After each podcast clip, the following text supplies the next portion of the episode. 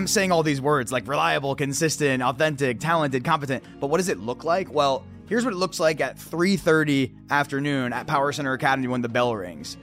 I'm busting through the lobby. Teachers coming to me. You got to talk to. You got to talk to this kid. He did this, and he, I know he's playing rugby. I know he was playing. You got to talk to him about this. Okay, where is he? I'm finding him. Boom. This kid's on the way out the school with his girlfriend, but we got practice. Whoa, whoa, whoa, whoa, whoa. Where are you going? Like we got practice. So I'm going to McDonald's. No, no, no. You're not going to McDonald's. It is just like a uh, a battlefield for like 20 minutes after school, just to get kids to show up. Welcome to an army of normal folks. I'm Bill Courtney. I'm a normal guy. I'm a husband, I'm a father, I'm an entrepreneur, and I've been a football coach in inner city Memphis. And the last part, it unintentionally led to an Oscar for the film about our team. It's called Undefeated. I believe our country's problems will never be solved by a bunch of fancy people in nice suits talking big words that nobody understands on CNN and Fox, but rather an army of normal folks, us, just you and me deciding hey, I can help.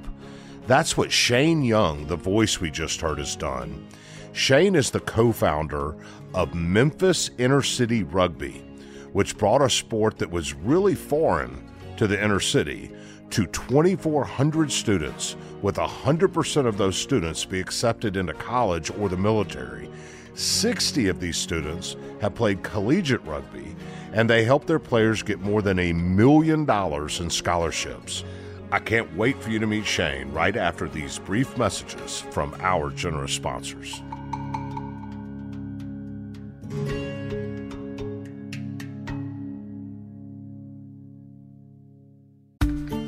Every family has skeletons in their closet.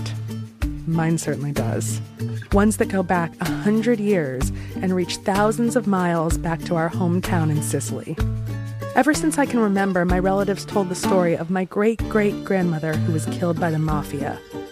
I'm Joe Piazza, and in my new podcast, I'm taking on a generational vendetta, visiting the scene of the crime, confronting mafia experts, tracking down Italian officials, and even consulting mediums to set the record straight on my great great grandmother's mysterious disappearance. And in between the fact finding missions, I'll be drinking a lot of wine and eating all of the pasta. Come to Italy with me to solve this 100 year old murder mystery. Listen to The Sicilian Inheritance on the iHeartRadio app, Apple Podcasts, or wherever you get your podcasts. Snakes, zombies, sharks, heights, speaking in public. The list of fears is endless. But while you're clutching your blanket in the dark, wondering if that sound in the hall was actually a footstep, the real danger is in your hand when you're behind the wheel.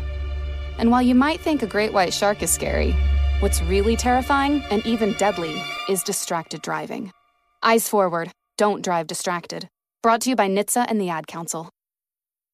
As the number one audio company, iHeartMedia gives you access to all. Every audience, live conversations, trusted influencers, and the insights and data you need to grow.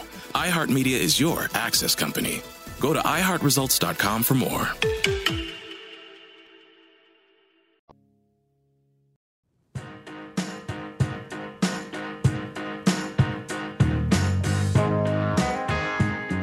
I got to tell you, I am um, I'm excited today. We've we've got a guy who, if you looked at him, you might think was on a surfboard in L.A. somewhere, and I've I've met him before. Uh, I know his heart, and uh, I've even spent some time just on the side chatting about some amazing things this guy's accomplished. Um, and uh, I think you guys are going to be absolutely floored by Shane Young. How you doing, buddy? I was honored to be here, Bill, and uh, thanks for the intro. Just super honored to, to sit down with you. well, that's I mean that's humbling, and thanks, um, dude. Where'd you come from? I mean, you're here in Memphis, but where'd you come from? Well, I was just thinking because you, you said the surfboard, which is what the kids say about me right now. They say, uh, you know, you're like look like a surfer because uh, this this long hair my family, which I'll get into, is from New Jersey. They haven't seen me in about six months, so they don't know I look like this. The kid, the kids after the summer were surprised to see me like this, and so I'm getting that a lot right now. Also getting Ed Sheeran a lot for those. Well, you're you. you're pulling off ginger strong. Yeah, yeah. Thank you, thank you. No Now- problem. The mustache is even red. It works. I mean, you've got a yeah, Well- yeah. And, and listen, a fat redheaded dude appreciates a good looking ginger like you. I mean, you you keep it you you you you keep us validated out there in public. Man, what an honor! I really appreciate it, and and it's all coming to an end, unfortunately, this weekend because I have to go officiate a wedding where I, I can't I can't quite look so uh, much like this, I guess. But uh, yeah, so that'll, that'll a lot of people will be happy about that. Um, but I, I grew up in New Jersey, like I mentioned, and uh, my um, parents and my brother that's my family. I have one sibling, an older brother, two years older than me, named Ryan. My my mom and dad, Steve and Donna, they all live uh, down in Southwest Florida now, in the Naples Fort Myers area, um, which is where we all moved together when I was in high school. Ended up doing the rest of high school and college in Southwest Florida. At Oh, so you did do the beach thing, kind I guess I did. I guess I did. Now it's the West Coast, you know, Gulf of Mexico side. Uh, so, uh, you know, there's no waves over there. Yeah, it's like a it's like a big pond. But uh, I went to uh, you know Florida Gulf Coast University, and then uh, you know graduated when I was 21 or 22 years old there, and moved uh, straight to Memphis with TFA. So that's kind of my So tell me about what your uh, what your mom and dad do for a living, or homemakers, or work. What tell me about what it was like growing up in the young household. Wow. My parents are great parents, man. Uh, my mom, you know, she's done a lot of different things from from social work to I think she worked in a VA growing up, you know, but then she did get to, you know, raise my brother and I at home growing up while my dad was just being a maniac um, all over the place. Uh, you know, and I say that in the most endearing way possible because he was couple years before I was born, he was the mayor of Mine Hill, New Jersey. Of where Uh, Mine Hill, New Jersey. population? Uh, not not big, not big. Small town in, in northern New Jersey. I don't know the population, but you know, but he was the mayor, and and it's amazing the stories he can show me, and even the newspaper clippings that we can see. There was like some controversy around his mayoral candidacy and incumbency, even though he was, uh, you know, a small town. But uh, it was quite a quite a time there in the uh, late '80s. You know, after being a mayor, he got into the insurance business and did that for a lot of the '90s. You know, and then in the in the mid and early 2000s, he was he was always an entrepreneur, the serial entrepreneur. He was doing whatever. I mean, he was in, in insurance, and then he got into some real estate, and he was. We opened up a when we moved to Florida. We opened up a restaurant. My mom, my brother, and I, we all worked at it. Diner went out of business, so not everything worked, right? so my dad has been, uh, you know, you can call him Dow Jones because he's been up and down in his entrepreneurial journey. His whole. You would love to meet him, Bill, because your story, and uh, so you know that's that's been his career and he was also a rugby coach you know um and when we moved to florida my brother and i were like teenagers in the middle of high school a lot of friends and we were playing rugby and then we we got uprooted to florida and we were like pissed at our dad you know because that he he pulled us down there and uh, we can get into all the reasons why if you want but he uh you know what, what we were trying to hold everything against him like you know these kids in florida are so stupid dad and like you know and like we're just like uh, and, and there's no rugby down here. You took away our favorite sport. I feel terrible right? Because he was just being a good dad like doing what he had to do and then we're giving him hell. Um but so what did he do? Starts a high school rugby team at our high school. And, and, and we all built and we all built it together. And so uh, i got all this experience building an organization a small one at a high school rugby team uh, because my dad was like, "Yeah, say no more." Like, Did you, know? grow up playing rugby in, Yeah, in New Jersey? Jersey? Yeah, exactly. And then we moved to Florida, and there was no youth rugby. It wasn't like you know, it's it's it's a Eurocentric. It's not it's not popular here in America, so you don't find it everywhere. How did your dad coach rugby? Did he play when he was younger? He played, yeah, in New Jersey. The you know the Morris Lions, old school. Know, he was playing in the seventies and eighties. Um, you know, back when it was r- super- Nobody was super playing irrelevant, rugby right. in the United States. He was, he was a rugby pioneer. You Yeah. know? So yeah, he played. He really is an entrepreneur in sports and politics and. So tell me about the diner. That's was that in Florida? Yeah, that was in Florida. I, I mean, I'm envisioning like Alice and Mel in the back and Kiss My Grits and all that. Is that what we're talking about here? Uh, it's it's it's a lot even funnier than that. I mean, it's called Park Place Diner, and we opened it up. Being from New Jersey, you know, we loved a, a diner. Like, Well, yes, that's a new. That's a Northeast thing. exactly, Not exactly. so much in Florida. like, give me the bagel, give me the breakfast at dinner, like you know, the diner. And so we opened a Park Place Diner with that, you know, in mind. And um, you know, um, it was in this plaza, you know, next to a grocery store, and my brother and I and all of our rugby teammates, the teenagers that we were recruiting and, and training in rugby, and now we were playing. We were the servers. We were the we were the bussers, and and we were often the kitchen staff. And I'll tell you, you know, we my my parents only now have started to learn this. Man, we'd come in for those Sunday, you know, Sunday after church breakfast crowd. That's the diner's busiest day. Me and my buddies in high school were not up to all all good stuff, and we'd come in like, you know, like we had Saturday night, a lot of fun, you know, together after our after our rugby games, you know, underage and everything. So not not proud of that necessarily. We'd come into the diner the next day, and, and we'd deliver. You know, we would do a good job. But my goodness, we were we were not feeling good those days. Um, but the diner, you know, it was it was a it was in a weird plaza. It didn't get a lot of business. It turned out the guy we hired to manage it started, you know, stealing some cash and booze, little embezzlement here and there. The food the food industry is brutal. And so this thing was closed after a year and a half, I think it was. And uh, it costed my dad, you know, a good amount of money to get into that industry. And so that's one of those, you know, when I talk about Dow Jones, he was up and down. That was one of the downs. You know? That was one of the downs. So, um, fair to say that there were good years and bad years, but you didn't grow up with a silver spoon in your mouth if you're working in a diner. I mean, your parents are middle, upper middle class folks that are raising two kids, and that's how you grew up. it's funny and and my, my family's gonna listen to this and we're gonna have a fun conversation and reflection of what what they're gonna hear me say right now because yeah we, we're a middle class family for sure. Now when i grew up in new jersey i had the, I, I, t- I had this little complex because as a kid some some of the kids i was friends with would say i was a rich kid. And that is because my dad crushed it in the insurance industry after he was the mayor of mine hill and you know bought a big house in cash and we lived in a nice area. Now that when i talk about the dow jones that was a major up and then there was a lot of years where, you know, sitting on that, leveraging that, not everything was like, you know, cash flow. And so, and so when, by the time we got to Florida, you know, we felt very middle class. And I, I had pretty much shaken that rich kid complex by then. And I think our, our life is middle class people. We're, we're an army of normal folks at the young residents. Got it. So you, uh, I guess Florida grows on you because you go to college there. Yeah. Yep. Yeah.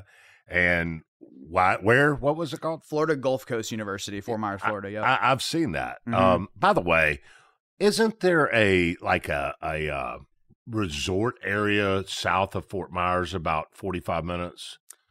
uh, well, that's, that's Naples, Florida. Right. And so that, that's one but of the there's even like an island, Marco Island. Marco Island. Yeah. I got to tell you a quick story about where you're, where you. I know a lot about school. Marco. Yeah. Well, I almost know nothing about it except it's nice.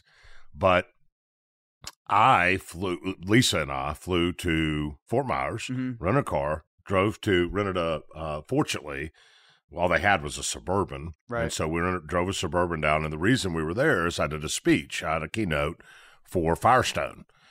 And we, I had to show up. Uh, part of the contract was I showed up a day early. So I was there the day early and, um, the week before, they were talking about this weird sickness people were getting in New York City. Uh, And by the time we flew to Fort Myers, dr- drove to uh, what's that island called? Marco. Marco Island, did my speech. After the speech was over, it was a dinner speech. Went back to our room, and at nine thirty is when the world changed. You're talking about like April 20 something, 2020. It's exactly when it was.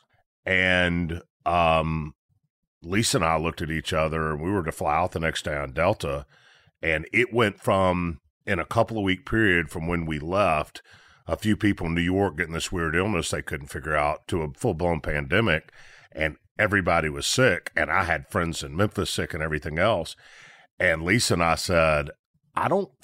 We didn't know. Nobody knew back then, right? Right. So I didn't. I just said I'm not flying on. I'm not getting on the Delta plane going to Atlanta, running through that big airport with all those people Right. running The back. biggest. Uh, We didn't know if if you got this, it was a death sentence. I mean, nobody knew for sure back then. So I don't know how far of a drive it is from that island to Memphis. 16 hours. Okay. So it was a 21 hour drive for us because as we're advancing, we're getting calls telling us that nobody has Lysol or toilet paper anymore. So from that island of Memphis, every single exit that I had a Walmart or a Target or a Dollar up. General, we stopped. By the time we got to Memphis, we had a suburban full of rented suburban that I had to turn back into Memphis, changed all that of Lysol toilet paper and bottled Oh water loaded to the hilt. This is pre-mask too, Yeah. right? all- like you're not you're not bringing back masks, so that wasn't a thing yet. all- that's right. All of it. And um, then as and shortly after, like a few days after, is when everybody was talking about these toilet paper hoarders being the scourge of the earth and the Lysol hoarders being awful, and I felt bad. So then I brought most of that stuff to the office and gave it away to my employees. Nice. that, but that's my Fort Myers experience. I've been there for a day and a half and drove back. Well, you can have a you you can make a sub podcast where you just have people on for one minute. Give me your one minute. Where were you when you knew the world changed? Right. That's it. I, wouldn't that be a f- funny one? Uh, Yeah, just, it's just true. People's Well- little sound bites on. I was at a restaurant and I got a phone. I saw the NBA game get shut down. whatever it was. I was uh I was in your old hometown for Yes, high school. were. So you go to college. Are you going there? What what's your degree in? What are you doing? Well, so barely got into college. I was a terrible student, right? When I told you about my Saturday night behavior, that kind of tracked to my like achievement in college, in, in high school, like 2.8 GPA. So bad at math, good, good writing, but writing didn't count on the on the SC whatever it was, ACT, SAT back then, and um, so mm, I got I got punished for my math, but I didn't get rewarded for my writing. It didn't account for this admission process. So I, my brother goes to Florida State in Tallahassee. Pretty tough to get into some of these bigger Florida schools, especially UF. Florida's like an Ivy League in terms of like admissions like standards. It's, crazy. Tough. It it's is a lot tough. like North Carolina. So I'm thinking I can't get into UF for sure, but I drive to Florida State six hours away and I'm going to admissions. I'm saying, hey, I'm Shane. I know I don't have this and that, but I can be, you know, and it doesn't work. And I I go think to if you had that haircut, they'd let you in. it might. and so I, I go to FAU, USF, UCF. I'm talking about Boca Raton, Fort Lauderdale, Orlando, Tampa. Just trying to get into a school in Florida because that's the whole reason we moved down there was the Florida Bright Future Scholarship. You know, it's like a low hanging fruit opportunity for students to get state fund. You know, you know, to get go to school affordably. That's why we went. And uh, I didn't get in anywhere. Um, and I even got denied by Florida Gulf Coast, which had the lowest standards. So I was like, it was my nightmare because of social pressure that I was going to have to tell my friends I was going to community college. But that was what I was facing until I wrote an appeal letter to Florida Gulf Coast University and basically pled my case. And wow, it worked. So I got into the lowest standard state university in Florida and went there. And then I majored in uh, political science because you don't have to take math too much when you do that. and did you was rugby going on then? No, so I played uh, three years for the Naples Hammerheads, a men's team. I was like the young guy on the team. It's a little bit of an older demographic. By the time I was a senior at the college, I had recruited enough of my buddies to go play for the men's team that we had enough to make our own college team. So I started the Florida Gulf Coast University men's rugby team my senior year, played and coached and captained and, you know, administered the whole operation for one year before I moved to Memphis. Um, you graduate and decide you're going to be a teacher. Is that was that the plan? Well, so in the in the my last semester of college that spring, I was looking at the military, honestly, um, and you know that actually made my made my folks like, ah, man, you might go like they they didn't love that, you know, um, but I was just looking to I was looking to serve, and I was looking to use my degree. Like I spent four years getting a degree. I barely got into college. I wanted my next thing to to require a degree. I didn't really care what it was. Um, I I had served tables my whole you know high school and Yeah, college. you weren't opening another diner. No, and, and I and I about even, even after the diner, I worked at restaurants my whole life, and I was like ready to do something that required a degree. I had done I had done all these other jobs for so long, you know, bartending, golf course, greenhouse, farming, uh, restaurant, whatever. Sounds like you got some of your dad in you, Shane. yeah, I guess I was doing doing everything, and I wasn't a broke college kid because I worked three jobs during college, so you know I, I was busy all the time. But anyway, I wanted to serve. I wanted to use my degree, so I was applying to the. I was doing I was doing military recruitment. Maybe I can come in as an officer, and then I you know then I started looking at Peace Corps, you know, like international like service assignments, and then I got turned on to uh, Teach for America. And in my mind, I was like, oh man, like we have so many issues in America. Why would I outsource myself to you know Namibia? With the Peace Corps to go build a, a well where surely that's uh, an awesome service to do and those people need that and that service is valid. But I was like, what if I just stay in the States, you know, and try to invest and serve here? I thought Teach for America was a really cool way to do that. So, I So did, I don't know how I, I for for those who don't know all about Teach of America or maybe heard of it or not heard it at all. Teach for America is a bunch of young college grads going into typically inner city situations or underserved schools, whether they're inner city, urban or suburban or rural or whatever, and they're giving two or three years of their first professional lives out of college to teach yep. and and and and there's a community of these young people all over the place doing that now Some do their two or three years and move on to what they're degreed to do or go to graduate school and become accountants or whatever. Some end up saying this is for me and stay as, as a teacher. What I don't know is do you choose where you go or does Teach for America assign you a It- city? It, oh, oh, in this, in terms of the city, um, it's changed since I applied. I don't know exactly how it is now. I know it's different, so I'll just give you what I do know, which is how it was when I applied. Which is that when you apply, you rank their cities. Uh, not all of them. You you you pick like a top five, and like I would like to go to these five if possible, and then you pick like two that you you wouldn't go to if you were accepted. And this is this is a funny story I've t- I've told to a lot of people. Um, so some some of the listeners that are here because they know me will will will know that I picked Memphis because I was just in my college dorm, you know, applying late at night, and I I looked at Memphis, Tennessee, and I thought Tennessee mountains. Oh, I love mountains. I I don't I don't get I don't get That's mountains. the other end of the state, bro. I know, I know. We're the Delta. I know, but I'm an East Coast kid, and like I just didn't know better. And I had been to like Dollywood growing up on like a vacation, so I'm like thinking about Knoxville, thinking about I'm thinking about mountains, and I wanted mountains, and um, so you I got sat down in the mud. so I put, yeah, so I put Memphis, and uh, that's how I got. Well, that's here. funny because uh, you know I- do y'all all show up with uh, white shirts on and black ties because that almost sounds like you're doing the Mormon thing, where they where they you get you get told where you're going and you roll. Yeah, pretty much. And and I actually I need to I need to interrupt your flow of questions for a second because um I was telling somebody I was Oh, there, no, there- there's no flow. No flow. I'm Okay, making this it. up as I go. Always do. Well, my I'm turning a question back around to you because you didn't you um we got when we were coming into the city as transplants like I got set up to have dinner with like Joe Birch. It was like you know you know from the Joe from Birch, great guy. yeah, I love him. And um it was just uh, you know us like 22 23 year olds just coming to the city. It was like Teach for America's attempt to engage us in local people. I, I think and somebody told me that you sat down with a te- with with a, with a little cohort of Teach for America people cir- Yeah. circa 11 years ago maybe. Yeah, I did. Yeah. Okay. So so Yeah. I, you sat down with Andrea Wensitz, who is now the co-executive director of uh, of Memphis Inner City Rugby, and was a 2012 Teach for America member with me and my co-founder. Are you So, kidding? Yeah. Yeah. And now, a few messages from our generous sponsors. But first, um, giving a shout out to my boy Badger. Badger is a uh, member of the Army who emailed me and recommended that we set up a telephone number where you can leave voicemails with feedback about our movement and podcast. Uh, we've gotten a, a ton of emails and we really appreciate them, but some people have a hard time when they're driving around or uh, when they're engaged in something and they want to leave a quick voicemail about the feedback about our movement and our podcast, how an episode touched or inspired you, or take action, or even story ideas. Pretty much anything else, as long as it's not weird or creepy. So we thought it was an awesome idea. So, Badger, this is for you and anyone else who wants to reach out to us through phone um, rather than email. The telephone number is 901 352 1366.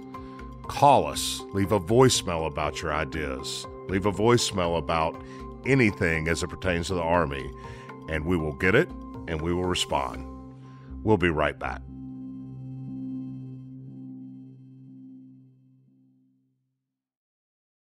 My name is Ariel. I moved to the US at 19. I spoke no English and I struggled finding job opportunities. Everything I have, I owe to the Adult Literacy Center and getting my high school diploma at age 22. It was an honor helping you achieve your greatness. Now you're helping others achieve theirs. It inspires me. When you graduate, they graduate. Find free and supportive adult education centers near you at finishyourdiploma.org. Brought to you by Dollar General Literacy Foundation and the Ad Council. Every family has skeletons in their closet. Mine certainly does. Ones that go back a hundred years and reach thousands of miles back to our hometown in Sicily. Ever since I can remember, my relatives told the story of my great great grandmother who was killed by the mafia. I'm Joe Piazza, and in my new podcast, I'm taking on a generational vendetta, visiting the scene of the crime, confronting mafia experts, tracking down Italian officials, and even consulting mediums to set the record straight on my great great grandmother's mysterious disappearance. And in between the fact finding missions, I'll be drinking a lot of wine and eating all of the pasta. Come to Italy with me to solve this 100 year old murder mystery. Listen to The Sicilian Inheritance on the iHeartRadio app, Apple Podcasts, or wherever you get your podcasts. MTV's official Challenge podcast is back for another season. And guess what? So are we. Just in case you forgot, I'm Tori Deal. I'm a six time finalist and a challenge champion. And I'm Aneesa Ferreira, and I've been gracing your screens for the last two decades. I am a veteran challenger and challenge all star. And speaking of all stars, All Stars 4 is finally here. I'm going to be honest, I literally thought this day was never going to come. Well, the challenge gods have answered our prayers, and we're going to be right here along with you fans covering every episode on the podcast. And this season takes it to a whole new level. Old school legends, modern power players, redemption seekers, and ex lovers are all competing in Cape Town, South Africa for the prize of $300,000. Anyone can win, relationships matter, and only one All Star will claim the title of Challenge Champion. Listen to MTV's official Challenge podcast on the iHeartRadio app, Apple Podcasts, or wherever you get your podcasts.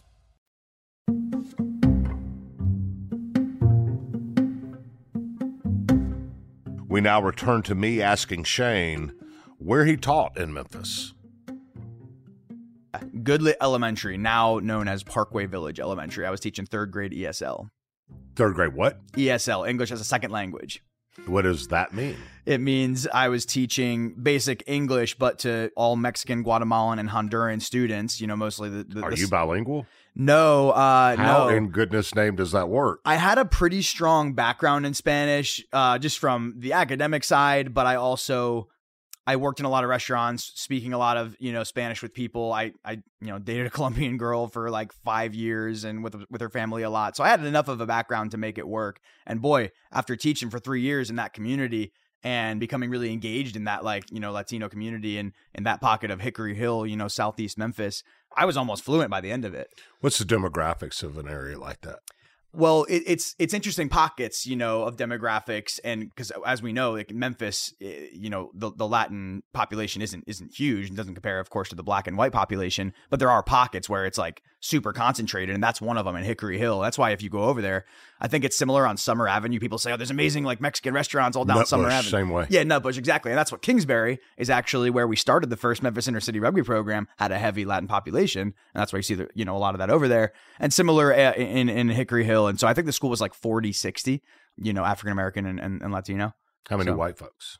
Uh, I think there there were maybe only one or two in the whole school. Asians? Um, about one or two, maybe maybe zero Asians actually in that in that school. It was, it was, that's the demographics. And I would say lower middle income. Definitely, definitely, yeah. I, I and that and that's Teach for America.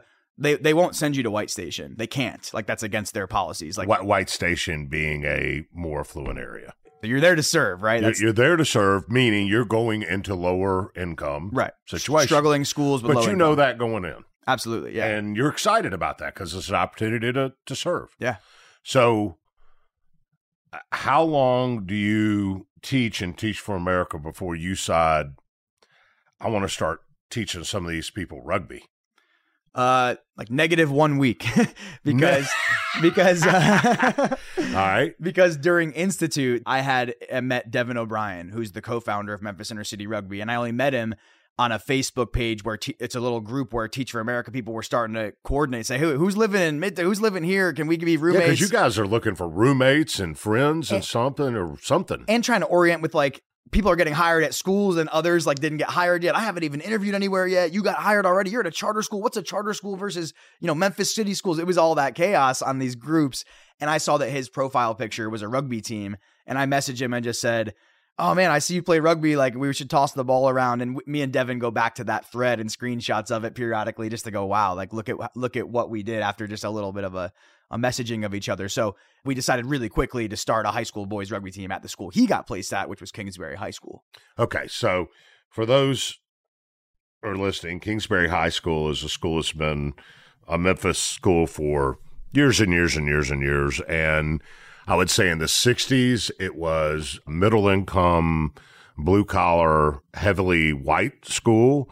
that then transitioned during busing into a very diverse school uh, that was probably 50 50 black and white, no Hispanics. And then over the course of time, it it became uh, a really heavily black school, and then that neighborhood started morphing into a really heavy Latino community, and now the school is I don't know what percent, but very heavy Latino, isn't it? Very heavy. It's probably some something similar to what like my Goodlett Elementary was. Even though it's other sides of town, it's it's it's similar makeup. I So sixty percent Hispanic, forty percent black, or or the opposite. I'm honestly somewhere not, I'm in there, not but sure. Yeah, but that's it. And that is one of the areas of the city that have been particularly hit hard um, financially. And there's poverty and there's uh, disenfranchisement. And all you have to do is drive up and down the streets of the neighborhoods around around Kingsbury. And frankly, the larger avenues around Kingsbury where you see all the major retailers have moved out and have been replaced by um, either nothing or you know tire stores or whatever. I mean, is that right?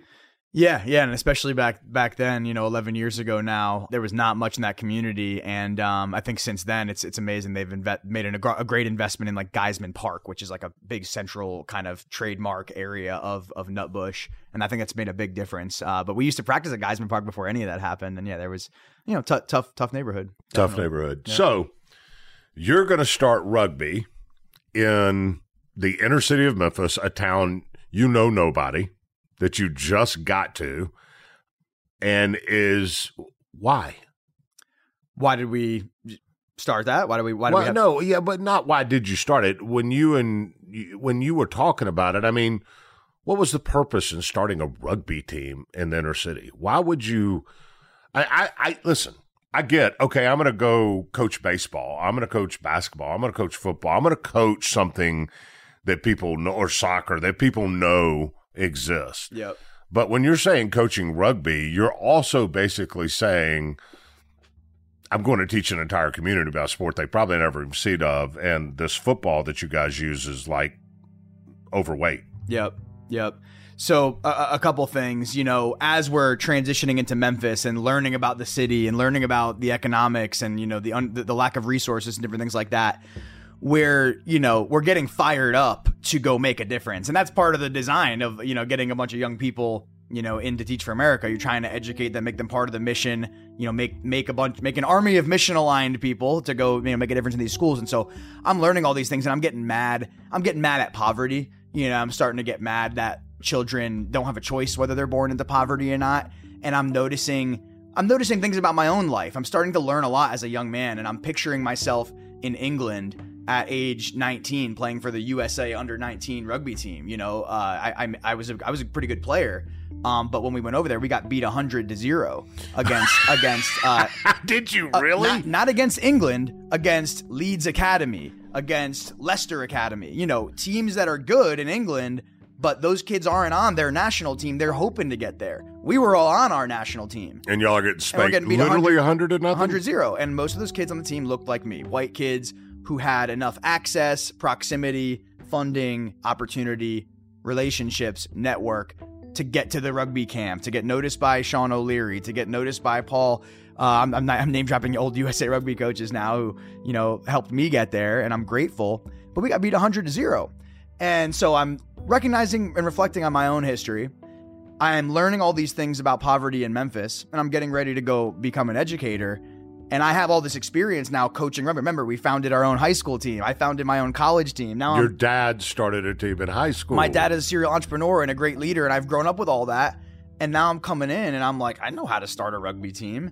And boy, would it be awesome to teach our kids who have such little opportunity a new game and go kick the out of some of these other rugby teams, which the only other rugby teams within a thousand miles of Memphis are usually, you know, the opposite demographic. from affluent areas. Right. White private schools, you know, kids who are paying to play with two married parents coming to the game with food and drinks for the coach. What do you need? Can I get anybody a ride home? All the resources, you know, you could ever ask for. I'm like, what if we could do it from the bottom up with our kids, love on them, surround them with resources, great coaching, inspire them. They're going to love this game. I already know that. Once they get good at it, boy, we have some opportunity and I, I had little visions and dreams of like what was possible for the like you know macro impact and w- where we've gotten to now but it was mo- more so about you know, just can we do it i only thought i'd be here two years you know because that's how the teach for america program is designed So, I assume you have a sign up meeting with parents and everything. Not even. We we just asked the principal of Kingsbury, hey, you know, uh, it's it's just funny because we were so young. It was like, you know, skinny old Devin O'Brien who you know graduated from an elite northeastern school, and he's down here. You know, he tells it. He tells a hilarious story about how his job on day one at Kingsbury was to kind of you know, um, tell kids to, you know, tuck in their shirt and like be the uniform standard person on their way into the school. And he's like 160 pounds straight out of college, like white guy from, from New York. And he just tells a funny story about that. So even going to the principal's office, you know, as Devin, it's like, hey, I, I work here. Um, uh, I'm Not a wondering, student. yeah, I'm wondering if we can put a rugby announcement on the on the afternoon announcements. If I can hang these flyers up, and if we can host an interest meeting in my classroom for kids after school. So it wasn't parents at first; it was just kids, you know, seeing who would come and, and you know sign up. Yeah. And And I, it was like you know, 25 kids I think showed up, and um, we we put on a rugby video. We tried to get them excited about practice. I think we already had it scheduled. We said, hey, Gaisman Park next week. We're gonna meet in the lobby. We're gonna be walking across Macon Road to Gaisman Park. Bring your cleats. Bring your this. And then we learned really fast, falling backwards in all these services we provide now. Of course, nobody's got cleats. I was just to say, bring your cleats. Right, right. what cleats? We were, we were learning about our own privilege and all these things like along the way. We'll be right back. Every family has skeletons in their closet. Mine certainly does. Ones that go back a hundred years and reach thousands of miles back to our hometown in Sicily. Ever since I can remember, my relatives told the story of my great great grandmother who was killed by the mafia. I'm Joe Piazza, and in my new podcast, I'm taking on a generational vendetta, visiting the scene of the crime, confronting mafia experts, tracking down Italian officials, and even consulting mediums to set the record straight on my great great grandmother's mysterious disappearance. And in between the fact finding missions, I'll be drinking a lot of wine and eating all of the pasta. Come to Italy with me to solve this hundred year old murder mystery. Listen to The Sicilian Inheritance on the iHeartRadio app, Apple Podcasts, or wherever you get your podcasts. MTV's official Challenge podcast is back for another season. And guess what? So are we. Just in case you forgot, I'm Tori Deal. I'm a six time finalist and a challenge champion. And I'm Aneesa Ferreira, and I've been gracing your screens for the last two decades. I am a veteran challenger and challenge all star. And speaking of All Stars, All Stars 4 is finally here. I'm going to be honest, I literally thought this day was never going to come. Well, the challenge gods have answered our prayers, and we're going to be right here along with you fans covering every episode on the podcast. And this season takes it to a whole new level. Old school legends, modern power players, redemption seekers, and ex lovers are all competing in Cape Town, South Africa for the prize of $300,000. Anyone can win, relationships matter, and only one All Star will claim the title of Challenge Champion. Listen to MTV's official Challenge podcast on the iHeartRadio app, Apple Podcasts, or wherever you get your podcasts. Let's take a moment to breathe. Deep inhale. Extend your spine. Remain focused on what you're doing. If safe to do so, exhale slowly, leaning to one side. Inhale back to center. If safe to do so, exhale slowly to the opposite side. Find mental health resources at loveyourmindtoday.org. This message is brought to you by the Huntsman Mental Health Institute and the Ed Council.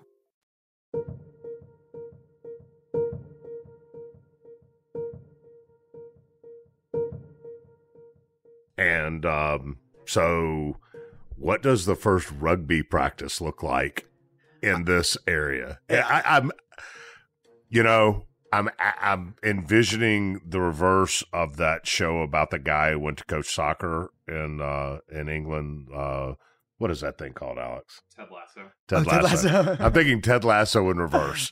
I mean, just a complete disaster, frankly. I mean, it, well, Devin and I were we were good. We were good at what we were doing. You know, Devin was a great leader, and he and he would. We immediately instituted like you know things about study hall before practice, and we're going to be checking your grades, and you got to be doing this. That was already ingrained in like what we thought was important, and Devin was so good at holding that standards, and he was the one in the school. Remember, I had to speed across town once yeah, the bell you're rung. you're at elementary school, Right. So I'm speeding across town uh, every day after school to get there to support Devin, be in the classroom, walk him to Gaisman, be at practice, and I'm like a really experienced rugby coach. I'm I'm I'm I'm good. Like I'm I don't. It's not really awkward. It's not clunky to get started. Like I'm working them, and Devin's really good on the other end of it, you know, and a good rugby coach, and he had experience playing in college too. So no, it wasn't as. uh It was just funny the way you know. We would I'm just trying to kids. imagine the dude looking at the ball the first time. Oh well, yeah, you, you would love it because you know you're a football you know coach and, and a player. Uh, in rugby, you can't block. In, in fact, if if you have the ball, I need to go get behind you so that I'm an option for you to pass it to. So I can't block for you because a I need to be behind you to catch the ball, and B, it's against the rules. And that's the first thing the Kingsbury kids wanted to do is like, someone's got the rock, I'm running out to crack to crack block, you know, ahead of 'em. So that kind of stuff you would see, and it's just funny, you know. And um, they can't believe it's no pads, you know. You? You know, and the parents can't believe it's no pads because it's such it's football culture. They have no idea what this is, you know. Well, I, I would imagine that at first parents were like, I don't know about this. I, I interviewed a guy named Arshay Cooper. Yes. and from West Side Chicago, who was on the first All Black row team and since has started all these All Black row teams. And it's an amazing story. Listen to the podcast. Yeah. Uh, we're not going to redo the Arshay Cooper podcast here, but one of the things that he said is that first day of signups was a disaster. The second day of signups, they got people to come listen because they gave away free pizza. Yep. But amongst the students, unbeknownst to the coaches, they were all talking about this is a white sport. Yeah. This is something black people don't do. What are we doing with this? And I wondered if you had to to bridge some social thoughts about 100%. rugby. Hundred percent. And it was funny because um the first group we got out for that first like week or two. and by the way, Yeah. I, I need to be careful with what I just said. I don't think there's any such thing as a racial sport of any kind. I mean, I guess ping pong is supposed to be an Asian sport, but I love ping pong, and I guess rowing is dominated by white people, so they call it a white sport. But lo and behold, when black people get involved, they can do pretty well at it. And you, you know, I, I guess what I'm saying is, I'm repeating what was said. I personally recoil at the notion that anything is a white, black, Asian, Latino sport, but unfortunately, that's ingrained in societal preconceived notion. Well, and it's it's about access. Why don't you see a lot of people of color playing lacrosse? Well, it's because lacrosse exists in elite communities where you know in colleges where you have to have a lot of money. You know how much it costs to play youth lacrosse? It Yeah. costs a lot of money. A lot. And so it is it is almost um, an institution that is exclusive to you know those with resources. And so I think that you know there's nothing wrong with naming that. I think that's that's totally true. And rugby's like that too, to a lesser degree. And we're trying to change that, you know, at Memphis Inner City Rugby. But I, I'm just saying, were the were the kids and parents kind of looking at you crooked a little? Yeah, yeah. So, so and that's what I was gonna say. Like the the first like twenty kids that came out, they were at that interest meeting at the first practice, second practice. We didn't have like we were wondering if we'd get like some superstar athlete to come out, you know, because Kingsbury certainly had some of them on the soccer team, the football team, the basketball team. There was some really. It's a big school, thousands of kids, lots of potential. And uh, we didn't really get any any big time athletes, so we were kind of you know working through practice slowly, building the skills, a lot of drop balls and things like that. And I didn't get too much of those comments, but a couple weeks later, you know, Jakari and uh, Chris McKnight show up and Anthony show up and they've they've played football. They've been in the weight room and they are the kind of athletes that could probably go D1 in something if they, you know, really applied themselves to it and, and pursued it all the way. And then we start cooking and that's when you start getting some of the comments like just about you know them asking about our background growing up and the teams they're going to play against if, if they're all white you know if we're going to be playing against other white teams. What what other schools have this? You know that's that's one thing one thing they wanted to know what other schools have this? And none of them did uh, in in our community. And so that that's why shortly after our first two months uh having the team at Kingsbury I broke off from Devin and formed our first other team.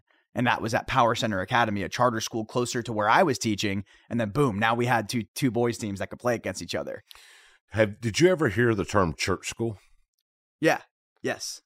So when I was at Manassas, I heard that, and I think it's valuable to share the church school term and vernacular with our um, with our guests. We were my second year at Manassas. I was tired of playing what's called pay games, where you go to a much, much, much, much bigger, higher resource school. They pay you three thousand dollars, and you're their homecoming queen. And unfortunately, the Manassas I got to, that's the only way they could afford the little bit of equipment stuff they had. Right, so right. we said, we're going to raise the money and we're going to start paying schools our own size and build up. Mhm. And, you know, six, seven years later, we were paying against the teams that used to pay us to come be beat and whooping on that butt. That's so, amazing. yeah, beautiful. But you had to start somewhere and constantly.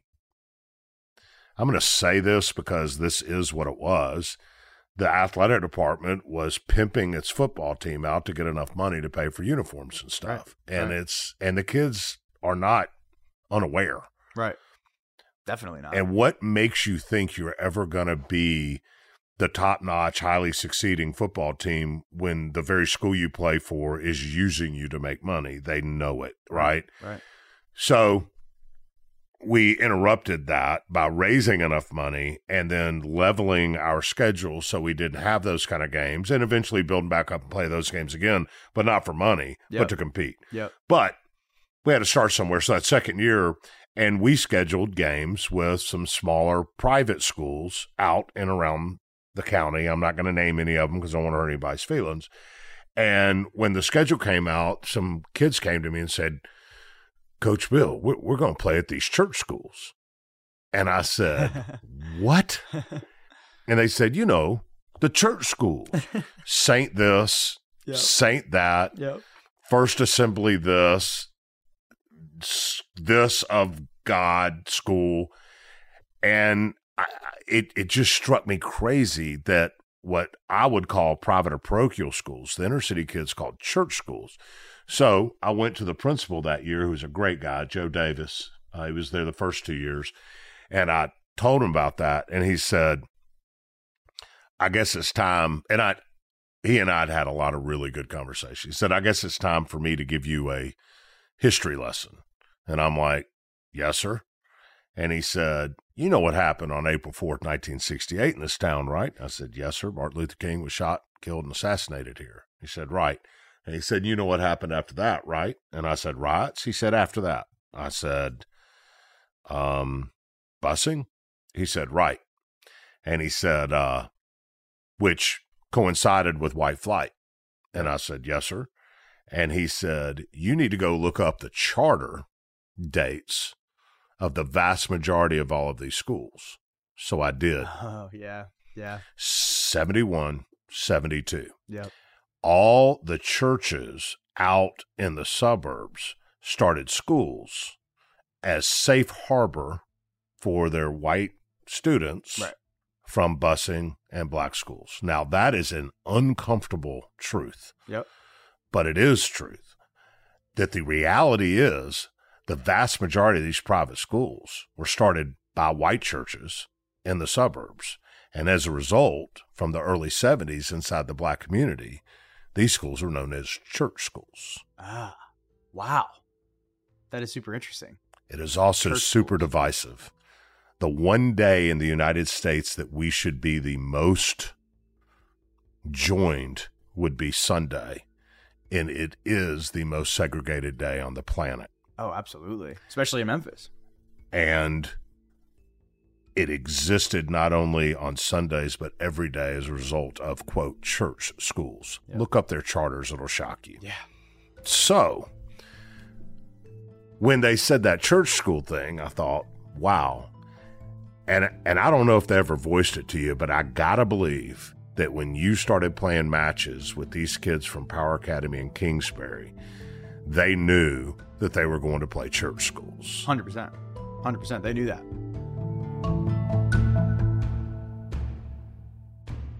We'll be right back. My name is Ariel. I moved to the US at 19. I spoke no English and I struggled finding job opportunities. Everything I have, I owe to the Adult Literacy Center and getting my high school diploma at age 22. It was an honor helping you achieve your greatness. Now you're helping others achieve theirs. It inspires me. When you graduate, they graduate. Find free and supportive adult education centers near you at finishyourdiploma.org. Brought to you by Dollar General Literacy Foundation and the Ad Council. MTV's official Challenge podcast is back for another season. And guess what? So are we. Just in case you forgot, I'm Tori Deal. I'm a six time finalist and a challenge champion. And I'm Aneesa Ferreira, and I've been gracing your screens for the last two decades. I am a veteran challenger and challenge all star. And speaking of all stars, All Stars 4 is finally here. I'm going to be honest, I literally thought this day was never going to come. Well, the challenge gods have answered our prayers, and we're going to be right here along with you fans covering every episode on the podcast. And this season takes it to a whole new level. Old school legends, modern power players, redemption seekers, and ex lovers are all competing in Cape Town, South Africa for the prize of $300,000. Anyone can win, relationships matter, and only one All Star will claim the title of Challenge Champion. Listen to MTV's official Challenge podcast on the iHeartRadio app, Apple Podcasts, or wherever you get your podcasts. Every family has skeletons in their closet. Mine certainly does. Ones that go back a hundred years and reach thousands of miles back to our hometown in Sicily. Ever since I can remember, my relatives told the story of my great great grandmother who was killed by the mafia. I'm Joe Piazza, and in my new podcast, I'm taking on a generational vendetta, visiting the scene of the crime, confronting mafia experts, tracking down Italian officials, and even consulting mediums to set the record straight on my great great grandmother's mysterious disappearance. And in between the fact finding missions, I'll be drinking a lot of wine and eating all of the pasta. Come to Italy with me to solve this hundred year old murder mystery. Listen to The Sicilian Inheritance on the iHeartRadio app, Apple Podcasts, or wherever you get your podcasts.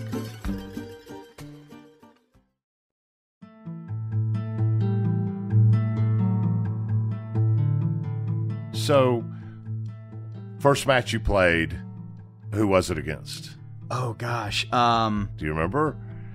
it was against each other. Uh no, no, no. First match Oh. outside of the each other. Oh, I think against Christian Brothers High School. Holy smokes. Yeah. All right. For people who don't know this, Christian Brothers is in the largest classification in the state of Tennessee. I think they have 2,500 students, 2,000 students, 100% boys, multi, multi, multi tens of millions of dollars facility and field and weight. It's as nice as it gets. And you could, it's one of the schools in Memphis you could plop down in Texas and the facilities and the kids there could compete That's on true. that level It is an incredible, yeah, the campus. and is- you show up to your Yeah. first. How'd that go?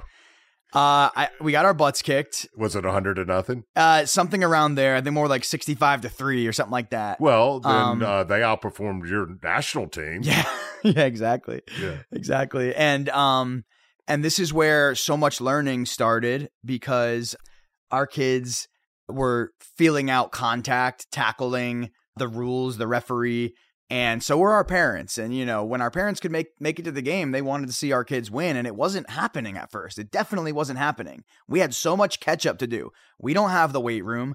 We've never played rugby. There's no middle school feeder Your team. kids don't even understand the the the intricacies. Really. Exactly, exactly. But they're competitive too, and they want to win. And so for for Devin and I as coaches, it became such a exercise of healing, therapy, patience, sportsmanship, and keeping our kids emotionally regulated after they were getting their butts kicked Hmm. at a sport in a sport they didn't really love yet. You know, it was super super challenge in leadership. And and yet we we were able to pull it off and and the kids, God bless them, were so resilient, but they were figuring it out and and they weren't sure sometimes whether that tackle was extracurricular or whether you were supposed to ruck me like that and is this a fight? I'm having this I'm I'm having this and they have these trauma responses and they're not sure. And then the referee's blowing the whistle and then boom, we're back 10 again and then another penalty. I don't even know what happened there. Is this ref that ref's white? Is he are they all you see where I'm going? and our parents too. What does that whistle mean? Why are our kids constantly getting penalized? These things, and, and our kids were making a lot of mistakes. They're committing a lot of penalties. They were learning the game. So it was a challenge for everyone involved, opposing coaches, referees, us, our kids, our parents, to grit through some of those first, you know, games and misunderstandings. And it was a difficult, difficult time, but um, it's fun too. But they kept coming back. It kept coming back, yeah.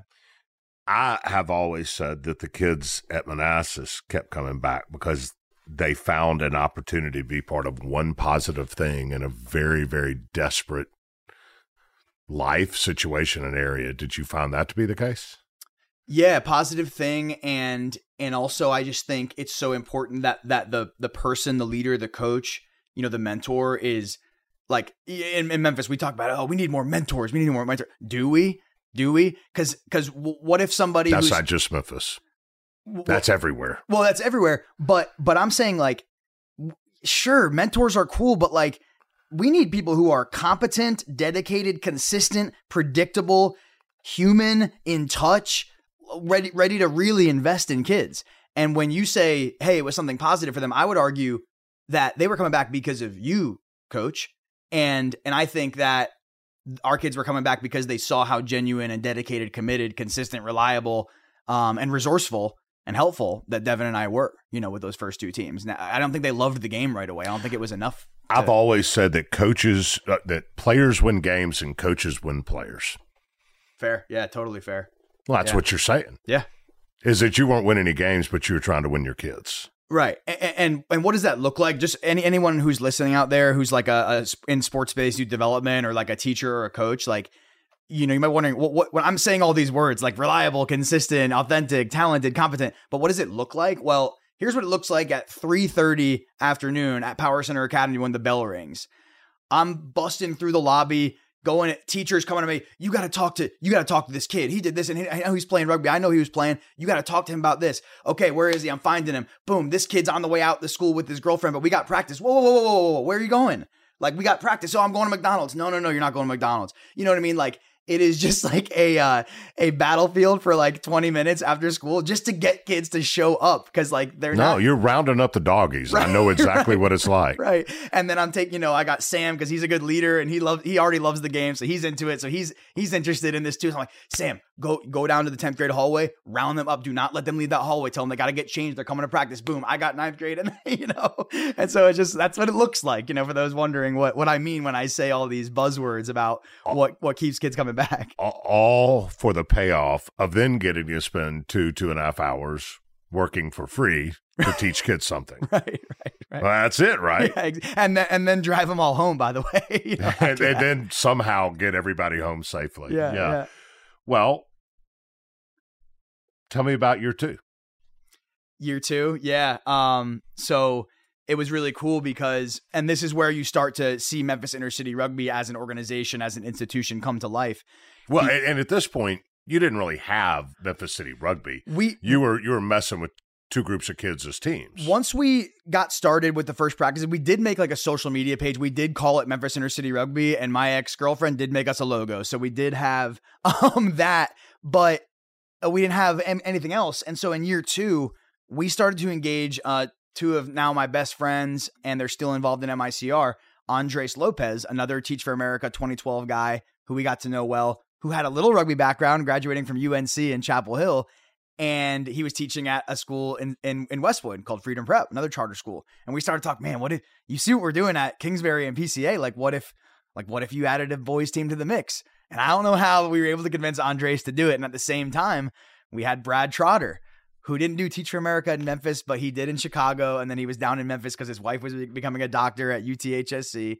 And Brad became an administrator at Soulsville in South City charter school there. And so we're like getting Andres and Brad on board, and they do come on board, and they start a boys team at Soulsville, and Andres starts a boys team at, Free- at Freedom Prep. So all of a sudden, from nothing, becomes not a team but a league. Now we have four boys teams in this demographic under the realm of Memphis inner city Rugby under very talented coaches. Brad and Andres, world class. 100% minority. Uh, we had we had one. I remember. I remember Jaden Lingerfelt. Um, was uh, shout out Jaden. He was on my team. He was a a white white guy, and um, I think uh, and, and, some on Kingsbury year one. But other than that, yeah, not not not really. No, yeah, hundred percent minority, with the exception of a few. but yeah, Brad and Andres, uh, and that's why you know I I don't get too crazy about thinking about how we started all this, but I do think, man, Andres, North Carolina, Brad, Chicago, Devin, New York, me, New Jersey, college at all different places, teach for America randomly, didn't know each other, and then oh by the way, we all have a rugby background, which is already like a you know what I mean, like you don't But meet. Here's the thing that I really want people to to not miss. You're not from Memphis, and neither are these guys. None of them. You don't. You don't know the power brokers. You don't know the administrators. You don't know the people to help you with fields. You don't know the people to go ask for for donations for resources. You don't know any of that. Here's what you know. You love rugby. You have a passion for it and service. And I have said a hundred times the magic happens when a discipline and a passion exist and it meets an opportunity. When you have a discipline or ability to do something, a passion for it, and you see the opportunity to employ that discipline and passion in something that can make a difference. Yep. And if we're talking about an army of normal folks, there are four guys from y'all didn't even know each other. No. You don't know anybody in town. And in the matter of two years, you're not teaching a few kids rugby and spending time with them. You create a league Yeah. in a city you know nobody. And and I want to emphasize that you know because this is one thing I'm really proud of, and I will always I will always bang the table emphasizing this because you you said it, but I, I like Brad, Andres, Devin, and I. Yeah, we didn't know anybody, but none of us come from a super you know crazy you know e- economic background either. background or so there were no because a lot of people saw us saw us really take off. This was this was pretty successful from the start. You know, we had a lot of challenges. This was extremely difficult, but from the outside facing in, if you looked at our marketing, if you look at our social media, we were successful early. And then we had these teams and we were scaling. And then in 2015, we started girls rugby. And I think some folks, even friends that I have from back home, thought that there was some shortcut, that there was some somebody's uncle cut the check or some some big institution bailed us out. There was no shortcuts. We were going broke, paying out of our own teacher salary pockets. And Bill, I'm sure you're familiar with that. You know, when you when you were coaching Manassas, to fill gaps, to have needs. Our crowdfunding campaign to raise two thousand bucks just to get a bus to go to Murfreesboro to play a game because we qualified for state, like all this stuff. So no shortcuts. You're exactly right. No access. So 11 years later, with with some foundations locally funding us and different levels of support and the city embracing us, we are thankful for that and very proud that there was no foundation to start. You know. The point is, it was passion, discipline, and dedication. Yeah. Not money, organization, and help. and, and really special y- young men and women who embraced us and, and were courageous enough to try something new and and they they are the trailblazers and pioneers who paved the way for now thousands of others So I'm gonna I'm gonna repeat some quotes, and then we're gonna go into uh, the girls' rugby just kills me, and I want you to tell the story of the first black rugby scholarship recipient, which I think is freaking phenomenal. That doesn't happen without what you've done. But I'm going to interject a few of these for the remainder of the time we talk. Uh, a player. Memphis is top five in poverty, top five in crime. Things that could be pre- prevented if kids had a place to go and people that loved them. He's not talking about a rugby ball. He's talking about loved them. Yep. Rugby can take kids off the street. I'm a witness because, listen, I'm not the richest guy in the world. I've had to work everything I have, rake yards, carry my lawnmower around. Rugby taught me that you've got to be your own man. I didn't have a dad, and I was being raised by my grandmother. She was working, and so I was in the bad crowd. I did a lot that I regret. I vandalized houses, I beat up people, gang affiliation. But rugby changed all that. What, do- what does that make you feel when you hear that? That's a life changer, bro. yeah um it's amazing because you know i i know who that quote's from you know and that's Do you share it? Yeah, so that's that's Calvin Gentry who w- was uh, on the first team that I coached. So when he was 14 years old, as a freshman at Power Center Academy, he came out to play. And you know, I talked about the Kingsbury group. We didn't have a lot of explosive athletes that came out in the first group. Calvin Gentry was one, huh? Calvin ended up playing pro rugby later in life, and and he got recruited to play at a top five rugby school in the country. He's he's one of the most explosive athletes I've ever met in my life. I knew that from the start when he came out, but um, he was also that he he is um so special to me in the organization because I think without Calvin, there, there's the Memphis Inner City Rugby is totally different because he he challenged us in so many ways. Like when you talk about the services we provide now, transportation, nutrition, academic support, mental health counseling, opportunities to, you know, get recruited. We're we're doing our own combine. We're we're doing everything we possibly can to give our kids access, support, love, but also a trajectory and an up and an opportunity for upward mobility within Oh, the sport and outside. You mean it. it's really not about rugby? yeah, I'm- I, I sound like a broken oh, record. newsflash. But but falling backwards into those services was a lot uh, of Calvin, like this special kid, so talented and and such a big heart, and and you know Who readily admits he was a gang member. yeah, He and, and, vandalized houses. He beat people up. And and he and he was always getting kicked out of class, and teachers had a really hard time with Calvin, and he was just such a ball of energy. So rugby really helped him as an outlet, but he also always needed a ride home. There were so many resources that he lacked, and so what we were trying to provide was a really great combination of things to, to help a person like Calvin who who was difficult to help because of the resources he lacked and the challenges he faced. And so it was like it makes me feel proud because and thankful and thankful because Calvin did not receive the world class alumni support program that we now have codified, vetted in, in a budget that you know is prepared and it's designed and it is amazing and and we don't we didn't have that for Calvin. We were just doing everything we could. And now because of what Calvin went through and the sort of cross he bared, now kids get that. Because Calvin, you know, you're reading a quote from a film that was made um, very much about him. And that film helped Memphis Inner City raise money to then start girls teams and to then offer a scholarship and then to then, you know, conceive a world-class alumni support program, most of which he missed out on because he was already off to college. He was already off to his career. He's now a teacher. And um, he's so he's so special to me. So I could go on all day about Calvin, but um, well, now you busted the bubble, so you might as well tell us about the film. Well, so I think I think the one you read is from a YouTube. Uh, it's a film called "The Rugby Boys of Memphis," and if you go on Memphis City Rugby's YouTube channel, it's like 17 minutes long, and it tells a story of like our boys' team journey to the 2014 state championships, and Calvin was like a leader of that team. But then in 2016, some bigger, bigger. Pe- Honestly, that documentary is something like I directed because I wanted to. I just wanted. I thought this team. You're so- making a video yearbook as much as anything. well, but it really started. I remember going home for Thanksgiving, being in Florida. My team had already qualified for state, and they were playing so good. And I thought it was such a special thing. I was like, I got to get someone just to film the games so that these kids can get get recruited for college.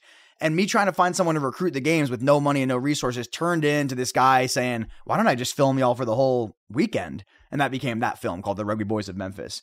And then later on, because of the notoriety of that story, our marketing, our social media, a guy named David Darg called me, who was like a Emmy or Grammy, which one's not music? Um, it's, it's, a, it's a Emmy, Grammys, music, Emmys, TV, and, and movies. so sorry, David, if you're listening, but David Darg, Emmy award winning filmmaker, uh, humanitarian. I mean, this guy is a legend. You look him up, he's done some incredible things, but he called me. He said, I saw this, you know, I had, I, I grew up in England. I, you know, played rugby and I saw this is really special story. Can we, can we talk about making a film? That became the, a film that is, is available on Amazon Prime. I don't know if it's live on there anymore, but it's 2016 and It it's, is. it centers around Calvin. And so, and I'm And what's in it that too. Okay, so I got I got this wrong. That's called the Rugby Boys of Memphis. Right. The one on YouTube is called The Power of Rugby. So sorry. So And the Rugby Boys of Memphis, I think, was even like sponsored by Gatorade or something. yeah, Gatorade like kind of funded it, and uh, yeah, got behind it. Okay, so let's recap. Yeah. First year, a bunch of kids at Kingsbury who don't know what's going on. Second year, Power Academy. And five years later, you got Emmy Award winning movie makers telling your story. Mm-hmm. All because four guys from different points of the world who were with Teach for America, with teacher salaries, decide to invest. Yeah, lean in and uh, not sleep a lot. And that concludes part one of my conversation with Shane Young. And part two is now available, and I promise you, you won't want to miss it. But if for some reason you do, make sure you join the army of normal folks at normalfolks.us and sign up to become a member of our movement. By signing up, you'll also receive a weekly email with short episode summaries in case you happen to miss an episode, or you may prefer reading about our incredible guests. Together, guys, we can change the country and it starts with you. I'll see you in part two.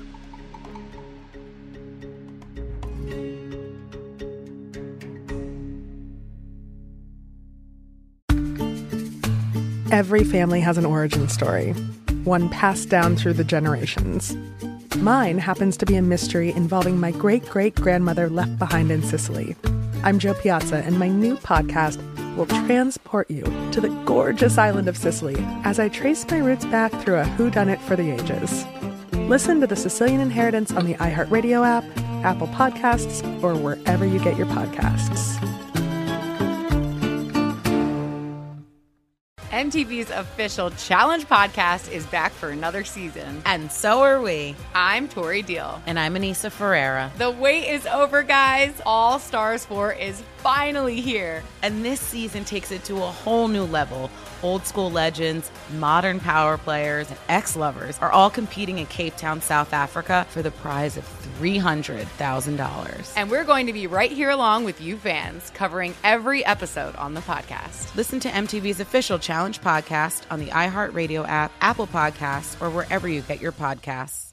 Welcome to season nine of Next Question with me, Katie Couric. I've got some big news to share with you in our season premiere featuring the one and only Kris Jenner. Oh my gosh, congratulations. That is very, very exciting. And that's just the beginning. We'll also be joined by podcast host Jay Shetty, Hillary Clinton, Renee Fleming, Liz Cheney, and many more. So come on in, take a break from the incessant negativity for a weekly dose of fascinating conversations. Some of them, I promise, will actually put you in a good mood. Listen to Next Question with me, Katie Couric, on the iHeartRadio app, Apple Podcasts, or wherever you get your podcasts.